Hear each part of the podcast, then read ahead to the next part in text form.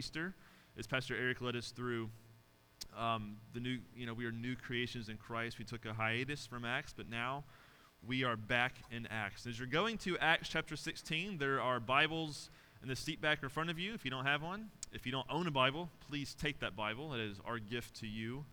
As you're looking that up, I want to read a passage from Ephesians chapter 1. It says this, one of my favorite passages in Scripture. It says, "Blessed be the God and Father of our Lord Jesus Christ, who has blessed us in Christ with every spiritual blessing in the heavenly places, even as he chose us in him before the foundation of the world, that we should be holy and blameless before him. In love he predestined us for adoption as sons through Jesus Christ, according to the purpose of his will, according to the praise of his glorious grace." So this morning, I'm here to tell you that your life, we heard this a few weeks ago, we believe in a fully sovereign God here. He is fully sovereign. He knows our days of yesterday. He knows our days of tomorrow. All of time for him is kind of this one, just kind of contingent reality where he's outside of time. Okay, he knows all things, and somehow, we live and we make choices. Somehow those two things are true, and we know those two things to be true. And so tomorrow we know that God knows what's going to happen. Nothing takes him by surprise. Okay, so if you were to say all of your decisions in life, all of your planning in life, God knows what they are. God knows the decisions you'll make. God knows the plan for your life from this day until your last day of breath. If you want to call it a problem, I don't know, but God doesn't really tell us those things, right? So if you and I wanted to say, well, geez, if I want to find God's will for my life, and whatever that plan is, how do I find it? And ultimately, we have verses like Deuteronomy 29 that says, "The secret things belong to the Lord, but the things revealed to his children belong to us." So we have this kind of will of God that we know exists, that we know it is true, but he very rarely kind of explicitly reveals those things to us. But it's kind of the problem. So if you and I want to say, well, how do we know God's will for my life? Well, how do we find that? Can we find it? Should we be seeking that? And this has to do with our passages. Paul is wrapped up in his decisions, and we see there's some conflicts, and he gets redirected and how these things play out. I grew up as a Christian, baptized at, I think I was 6 years old, the same age as my son that we baptized Sunday. And I grew up in the church. I'm familiar with the goofy lingo we all can use. If you spent a lot of time in the church, if you have it, then you may not be familiar with this stuff, but Christians can get hyper-spiritual when it comes to discerning the will of God for your life. And this applies to people in all age brackets. I'm not just talking to people who are, young and in college trying to figure out what career. This applies to all of us. We get hyper-spiritual when we're trying to discern the will of God for our life. How do we do this? And so what I've seen Christians do, Christian colleges are terrible about this, actually. They present it to us as if, with enough, prayer and fasting and, just time over your scriptures and just, pray, eventually God's going to somehow reveal to you the exact step you're going to do. And if you do those things, you'll be met with success. But if you somehow screw this up, you'll know it when things kind of fall apart, when things go bad. It's like, well, geez, was this really the will of God for my life? If I found the will of God for my life, surely it would have been met with success. Surely he would have blessed this. It would have been great. And this is when our version of, the American narrative of, be successful and, et cetera in your job and let things always progress, we get it kind of intertwined with our Christianity thinking, well, if God were to bless my decisions, then I know that I'm in his will, then I know that I've discovered the secret will of God, right, for my life. I know what I need to do. I know what decisions I need to make. But if I screw this up, he won't bless it, then therefore I chose the wrong path. I must not be very good at hearing from the Lord. I've sat with people with this struggle. I've been there in my life. But I'm here to tell you, okay, that whenever I preach, like I love doing this because I love doing it to myself. If we ever have God in this neat little box and we try to live our Christianity as if we just got this all figured out, I want to always try to blow that up for you because we're dealing with an infinite God revealed to us in Christ, and he's never going to be able to fit in this kind of neat narrative of how he acts. We're going to see that this morning. I want to read through Acts chapter 16. Paul is faced with his second missionary journey here. All right, we just got finished with the Jerusalem Council when they were dealing with the inclusion of Gentiles into the church. Do we give them the Mosaic law to keep? And they said, no, we don't have to do that. I was like, well, that's fantastic. And so Paul actually talks to his friend Barnabas, who with him on the first missionary journey, he says, hey, let's go back to the churches that we planted and go see how things are going. Let's go back out. And they had a little tuffle, if you remember, right? Barnabas was like, all right, let's bring Mark with us. And Paul said, no way, that dude abandoned us. And so he said, let's bring Silas. And they got in a fight, and they ended up splitting. So Barnabas takes Mark. He goes south to Cyprus. Paul goes up north to Antioch in Syria, and then back out west. And so once they're in, they go out in their trips, and they meet in Durban in Lystra. If you remember, Lystra is where Paul was stoned, if you remember that part. He goes back to the city, and he meets a man named Timothy, and he loves him. The churches love Timothy. He says, man, I need you to come with me. You're going to be useful for my church planting endeavors and visiting these churches and planting new ones, so come with me, Timothy. The same Timothy that the books in the New Testament are addressed to. So Timothy joins him up, and now we're back. We're in our passage for this morning in verse 6 of chapter 16. Read this with me. And they went through the region of Phrygia and Galatia, having been forbidden by the Holy Spirit to speak the word in Asia. And when they had come up to Mysia, they attempted to go to Bithynia, but the Spirit of Jesus did not allow them. So passing by Mysia, they went down to Troas, and a vision appeared to Paul in the night. A man of Macedonia was standing there, urging him and saying, come over to Macedonia and help us. And when Paul had seen the vision, immediately we sought to go to Macedonia, concluding that God had called us to preach the gospel to them. If you catch, suddenly it turns into we and to us. Luke, who wrote this, it seems, was with this part of the journey, with Paul. He joined him. So setting sail from Troas, we made a direct voyage to Samothrace, and the following day to Neapolis, and from there to Philippi, which is a leading city of the district of Macedonia and a Roman colony.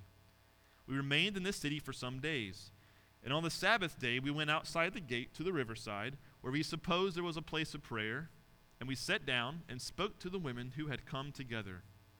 One who heard us was a woman named Lydia, from the city of Thyatira, a seller of purple goods, who was a worshiper of God. The Lord opened her heart to pay attention to what was said by Paul. And after she was baptized, and her household as well, she urged us, saying, if you have judged me to be faithful to the Lord, come to my house and stay. And she prevailed upon us. And as we were going to the place of prayer, we were met by a slave girl who had a spirit of divination and brought her owners much gain by fortune-telling. She followed Paul and us, crying out, these men are servants of the Most High God, who proclaimed to you the way of salvation. She kept doing this for many days. Paul, having become greatly annoyed, turned and said to the Spirit, I command you in the name of Jesus Christ to come out of her. And it came out that very hour. But when her owners saw that her hope of gain was gone, they seized Paul and Silas and dragged them into the marketplace before the rulers.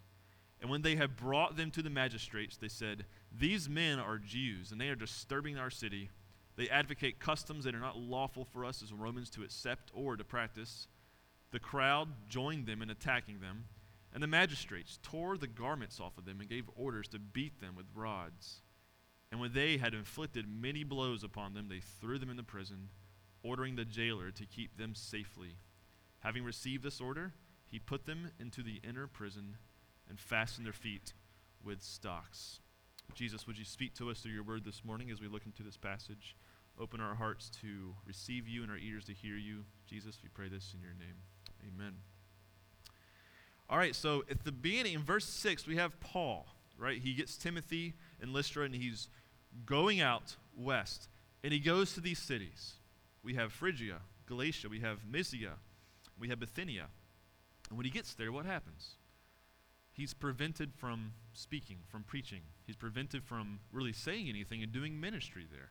Now, we don't know how that came about. Maybe it was just this gut feeling of like, I really don't need to be here. I really shouldn't be ministering here. Maybe somebody that he met on the way, another Christian, said, hey, man, I was praying.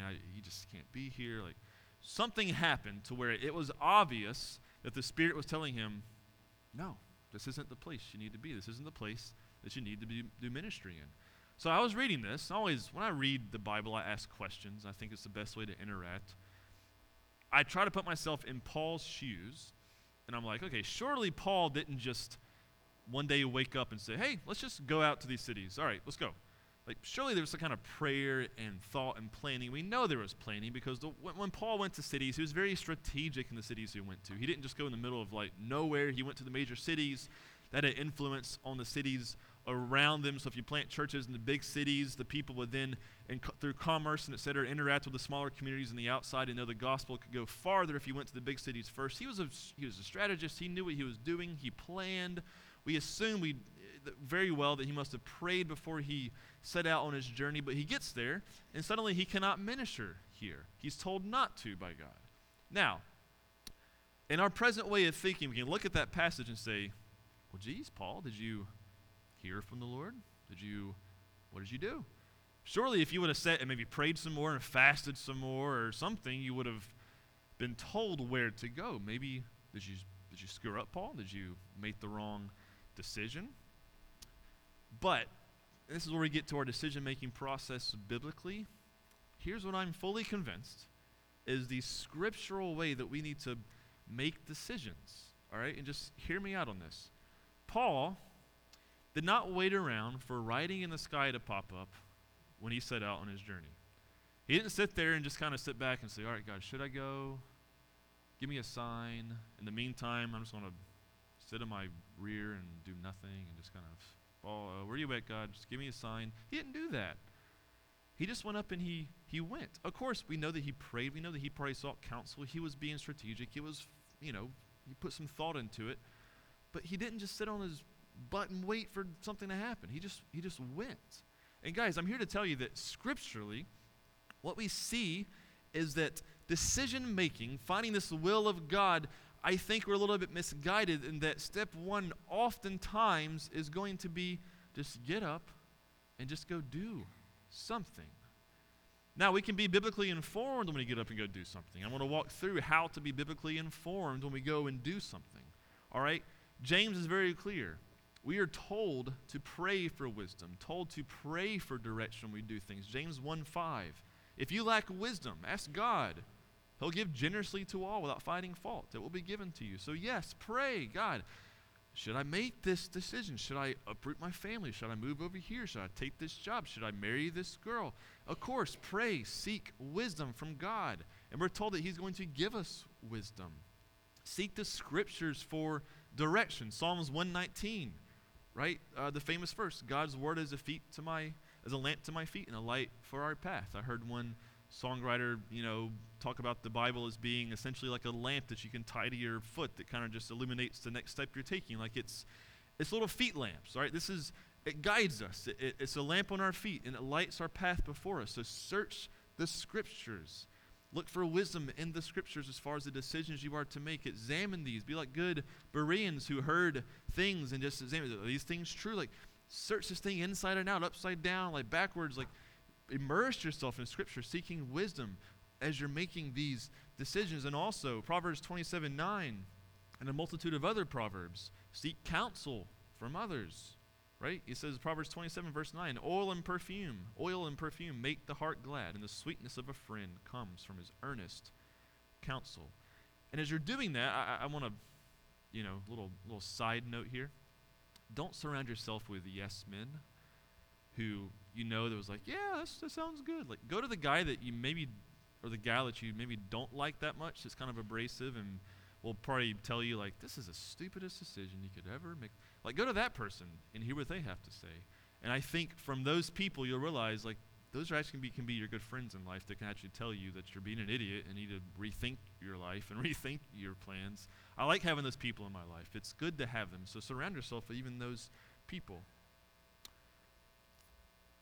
So the Bible, all right, clearly tells us as we're doing this, the will of God is expressed to you. So yes, we're making decisions. We need to make plans. We need to figure out what we're doing tomorrow, etc. and so forth. But if you're looking for the will of God, I want to tell you also that it is in Scripture. It's expressed clearly in Scripture. So if you want to know what that is, let me tell you what it is. Luke 9:23 says this. And he said to all, Jesus, if anyone will come after me, let him deny himself. Take up his cross daily and follow me. What is the will of God for your life?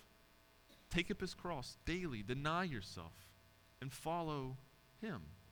That means all things in your life, all that you're going to do, say, speak, think, everything is to be for Christ and in Christ and through Christ and for his glory. Deny yourself, take up whatever cross it means, and follow him. That's the will of God for your life. There's plenty more. We have Matthew 6:10. The famous Lord's Prayer, like, your kingdom come, your will be done on earth as it is in heaven. Okay, so what am I doing? Is it going to be helping bring a glimpse of this kingdom down to earth today? Because we are to pray that that is the case. And so are my decisions and my work in life helping to manifest a glimpse of that kingdom on earth? Because that is God's will for us to have our lives wrapped up in. Matthew 28, we put this against the back wall there on purpose because this is the will of God for all of us, the Great Commission. Go and make disciples of all nations. That's for you and you. It's for everybody in this room. The will of God for your life is to go and to make disciples of all nations, baptizing them in the name of the Father, Son, and the Holy Spirit, teaching them to obey all that I've commanded you. This is the will of God for all of our life. Is your workplace, in your workplace, are you making disciples? In your home, are you making disciples? Are you pursuing the Great Commission in what you're doing? Because that is the will of God for your life. And to wrap this up, there's some verses also like this, and it's kind of the summary junk drawer verses, right? 1 Corinthians 10, whatever you eat or drink, whatever you do, do it all for the glory of God. So yes, seek the Scriptures and counsel and pray for decisions to make. Look at what God desires for your life to give him glory in all things and the things we just discussed. And then there's this decision to make. If these things are matching up and they're done, I'm here to tell you, you have the freedom to make that decision. All right? Now, some cases, God may actually give you specific directions on where to go. And that is very true. We'll see. We saw in our passage, we'll see in a minute. That happens to Paul. Sometimes that happens, okay? But in all of Scripture, that's kind of the exception to the rule. If you really think about it, all the people that heard like an audible voice from God in Scripture, all the people that, saw, God speaking, booming down to them, hearing words out of heaven, it's a very small percentage of people in the Bible when it's all said and done compared to all those who did not hear that, right? I mean, often you would have prophets preaching to Israel. The prophets somehow in the Old Testament would hear from God. We know that because they're speaking the words of God, but it wasn't like Israel was hearing God's voice booming from Mount Sinai in every single generation in the Old Testament. The vast majority of time it was a prophet speaking to them. We also have long periods of silence when God really wasn't speaking to Israel at all, right? And these things seem to be more normative than it is to hear a specific go and move to this city or whatever it's going to be. Like, that happens fairly in a small amount of times in Scripture compared to the times that it did not happen. So I'm here to say if you're looking for that voice to come down from sky to help you understand what you should be doing tomorrow or where you should be going or what decision, that if it's heavy in your life, what you need to make, maybe you shouldn't be seeking that voice. Maybe you need to discern what the general will of God is for us and get up and go. Spiritual apathy can come, and we can be immobilized. I sat in college, this was 10 years ago now, with people who were just literally immobilized. Like, I don't know what degree path to choose because I just don't know what I want to do, and I don't know how to just... And they're like frozen to stress that comes, and it was, we were told, like, you got to discern the will of God, the will of God. What is the will of God? And it would immobilize people. Be free from that. Just get up and go and go. And so as we're going, Paul, okay, he was prevented from speaking, from preaching. He just went up, but then he gets this vision. Okay, like we said, sometimes this happens. Some of you here may say, like, yeah, I had a clear direction from God one day, and that's all. It happens sometimes. In Paul, it happened here. this dream, this vision. Macedonia man comes and says, Paul, come over here and preach. And so what did Paul do? We're going to Macedonia. He gets up immediately and he goes to Macedonia. Now, we can expect everything just to go hunky-dory, right? He heard it from God. Yes, we know where Paul needs to go. We're going to have like thousands of conversions. The whole city's going to get saved. We're going to plan a mega church. It's going to be awesome. Here we go. And Paul goes, and there's some unexpected results. First off, he goes to a place of prayer. That's what he does in every city he goes to, which is a synagogue. A synagogue is primarily made up of Jewish men. It would have been about at least 10, no less than 10 men, and that would constitute a synagogue. And so he would go and find these meetings, and in this city there wasn't even enough Jewish men because he went to a place of prayer where it seemed like there was primarily women there. There could have been 100 women and 5 men. It wouldn't have been considered a synagogue in the first century. So Paul finds this place of prayer. These God worshipers, he starts with them, and it's primarily women. Now, for Paul, it doesn't appear like he cares. He doesn't see this difference. But if you're in an audience of, in the first century, and you heard that Paul goes and starts preaching to these women, it would have been kind of a shock, just as much as we see Jesus spending time with a woman at the well. In the first century Israel, to go and to interact with women like this would have been a bit like, oh, this is breaking cultural norms here. I mean, Paul knew the Gospels for all people, so he was free to break his cultural norms. But the first century reader, to read that Paul goes here, and this woman Lydia responds, right? And he's preaching with her, and she's like, guys, come and stay. I'll support you. I'll house you. She's probably wealthy, it appears, selling purple goods. It's like a king, a color of royalty. So he finds a supporter in this conversion through this woman Lydia, and she's like, come and hang out with us. I'll give you food, and I'll give you shelter while you're here. And as you're reading this in the first century, you'd have been like, man, like it wasn't like the ruler of the city was converted and all these important people. It was a woman, right? A bit unexpected if you're reading this in the first century. Who's the next person to get saved? Or gets ministered to, at least. I don't know if she became a Christian, but she at least had her life changed. This little girl who was possessed by a demon and running around, and she was a fortune teller, so she was a slave girl, right?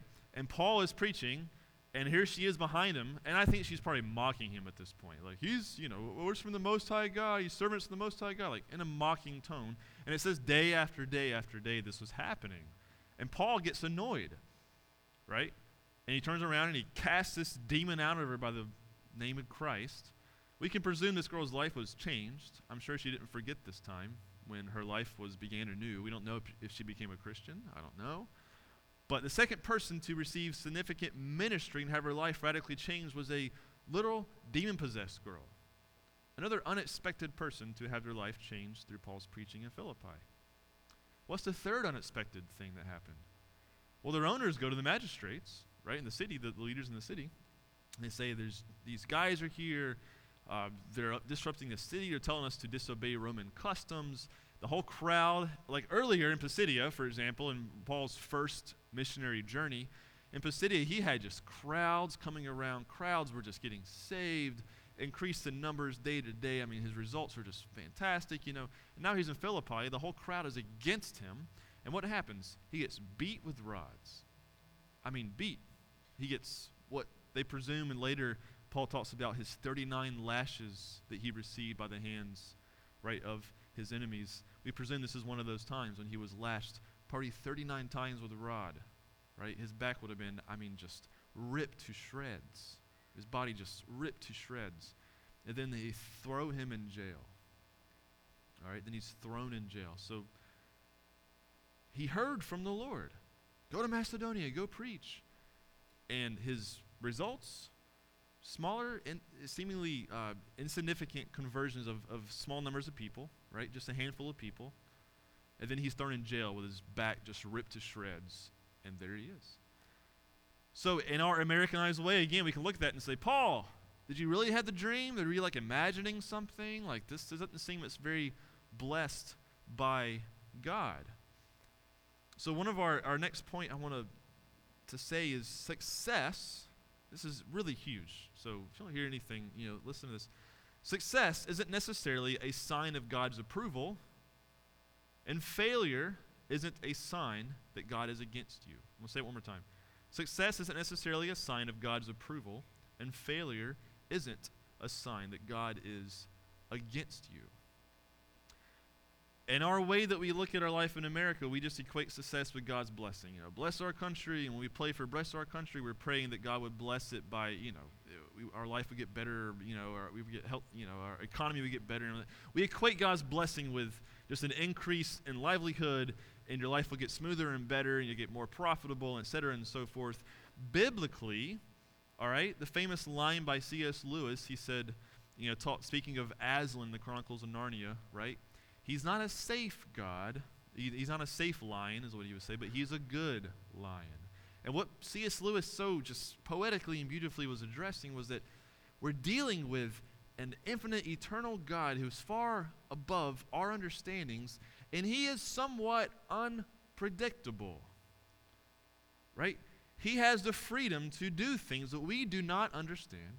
He has a freedom to do things that will burst your bubble, that will not make sense to you. He will do that to us. And our response is that, this is why it's called the Christian faith.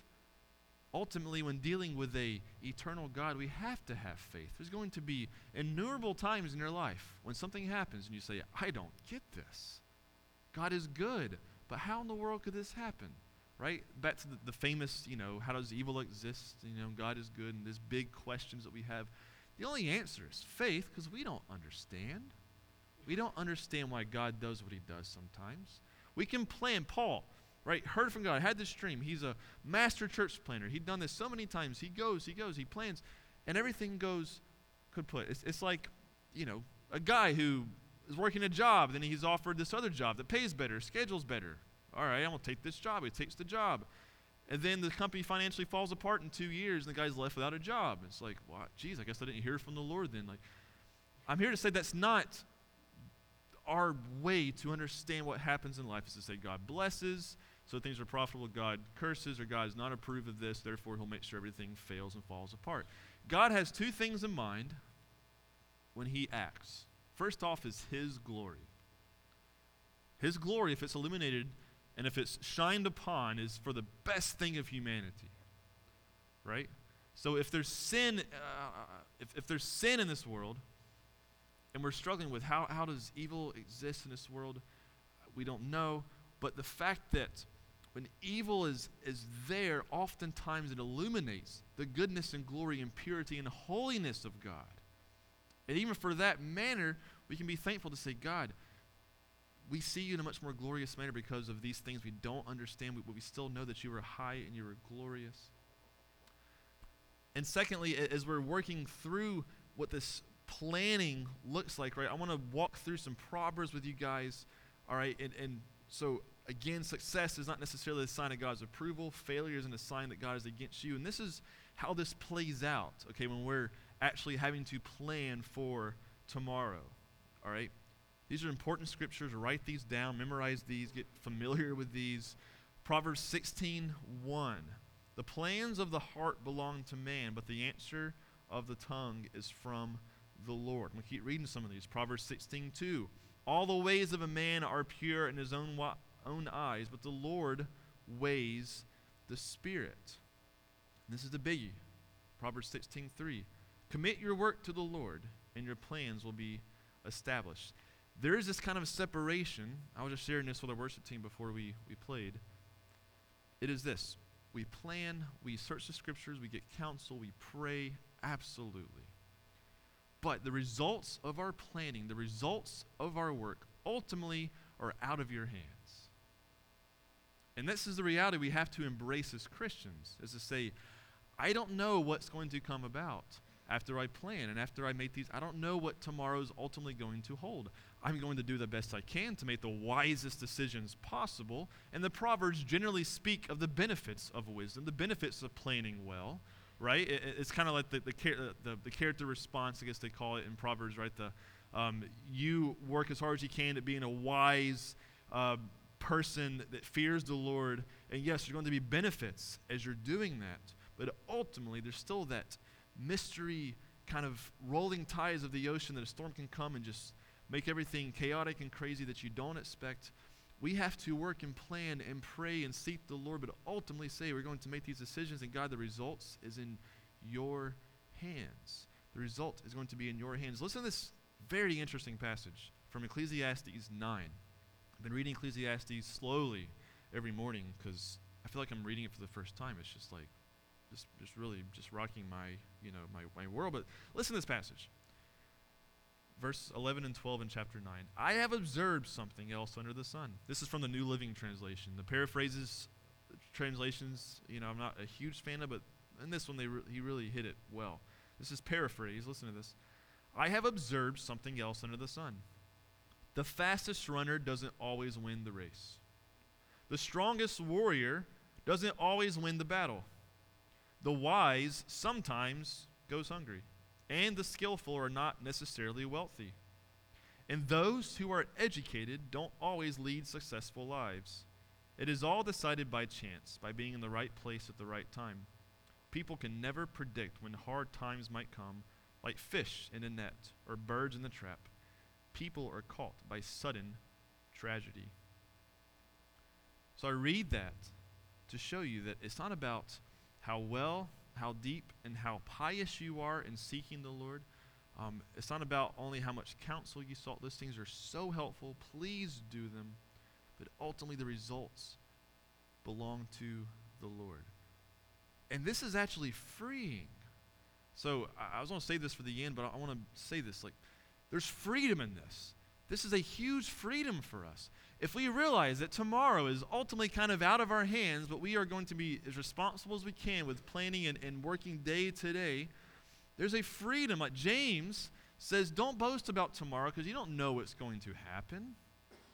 So focus on today. We have Jesus saying, hey, the very hairs in your head are numbered. If a dead bird falls out of the sky, I know about it. So if I know about that, surely I care about you today. We have the freedom to say, God, I'm going to enjoy today and not have anxiety about tomorrow. I'm going to, as a famous phrase says, seize this day and say, I'm going to enjoy my Lord, enjoy my family, enjoy my job, enjoy my work, and give all the results of what tomorrow holds into the hands of the Lord. And so when something difficult happens in life, as we see Paul, he handles it with joy. How? Because he knows that God brought that about. He must have his purposes and his reasons. And we don't even have to understand them, but with faith we know that he's good and loving and glorious and wonderful. So we can say, God, I embrace this, even if it's hard, but with joy I can walk through this. If he has successes in life, guess what? That's not because of you. If you think you're really good at your work and your job and you're successful, guess what? There's somebody out there smarter than you and more capable than you. It doesn't have your job. If you had your job, could really kill at it and do way better than you could. Your successes are not in your hands.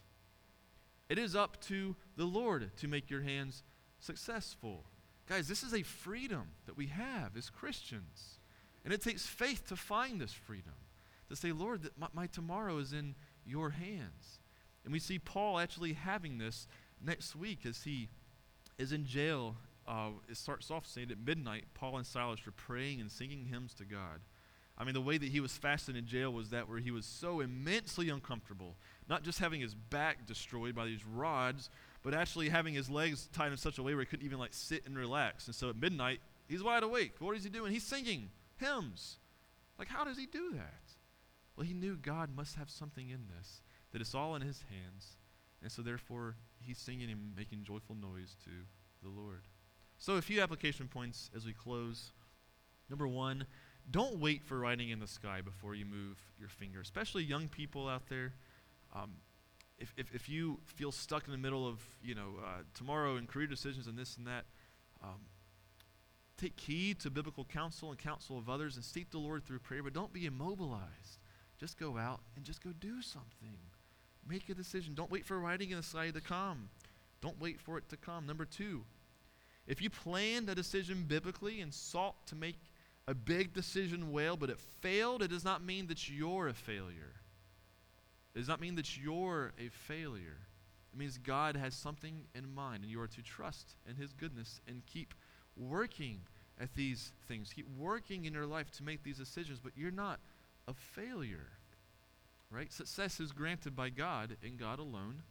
Plan well, work hard, but it does not mean that you are a failure. Find that freedom in this. Secondly, if you planned a decision biblically, thirdly, and sought to make a big decision well, and it's a success, as we just said, remember that God did that, not you. Don't let your head get too big, right?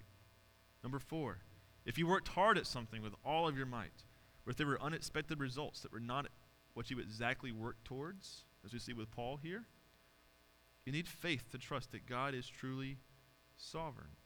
Guys, Jesus, okay, in the Garden of Gethsemane, he was a man. He was a truly man, 100% man, 100% God. He had a difficult time with the reality of the cross in front of him. We know ultimately Hebrews says with joy he went to the cross. But even in this joy, right, there was a struggle. What did he say in the Gethsemane? God, if there's another way, I would, that'd be nice, but your will done before my own. He knew that ultimately it was God in control and not him, but he struggled with these things. Yes, we're going to struggle if unexpected things happen, or even if you know what's coming, we're going to struggle, and that's fine, but faith can bring you through it to where ultimately Hebrews can say, even though Christ as a man struggled with the immense sufferings that were before him, with joy he embraced it and moved on. It is possible to enjoy whatever, to embrace and with joy, embrace whatever comes your way through the sovereign and sometimes ununderstandable ways of God. And so in conclusion, enjoy this day in Christ. Work at what is before you with all of your might for the glory of Christ. Plan well with biblical wisdom and counsel, but leave the results to God. Don't let the future paralyze you. God has given you this day in Christ to have. Seize this day. And like Paul, if you find yourself in great trials and tragedy, or you find yourselves with great success, right? Where money's just spilling over and your company is just blowing up, you find yourself in great success, whatever may come your way, find yourself singing tunes of worship and joy and thanksgiving to our Lord. And as you see in next week, God did have something incredible in mind when Paul was in jail, because the thing is, he always does. He always does. One day, it says in Romans 8, good comes out of all that God does. It may not be even in our lifetime, but good always will come out. So let's pray. Jesus, thank you for your word that is just so immensely practical for just day-to-day life, Lord. You didn't leave us abandoned without counsel on how to live this life for your glory. God, thank you, Holy Spirit, that you inspired these words, Lord, and you gave us the stories of your disciples, of Paul and all the apostles and the prophets, and all these stories we can learn from, God. We want our lives to be completely wrapped around yours. We want our lives to be only about you, Jesus. We want to work as hard as we can and be as biblically informed as we possibly can. But God, give us the freedom to give tomorrow into your hands. Give us that freedom, Jesus. But may we be Christians who plan well, work hard, search the scriptures, get counsel, and do what we can to see your kingdom be manifested here on this earth. But God, ultimately, it is in your hands. We thank you for that, Jesus. We pray this in your name. Amen.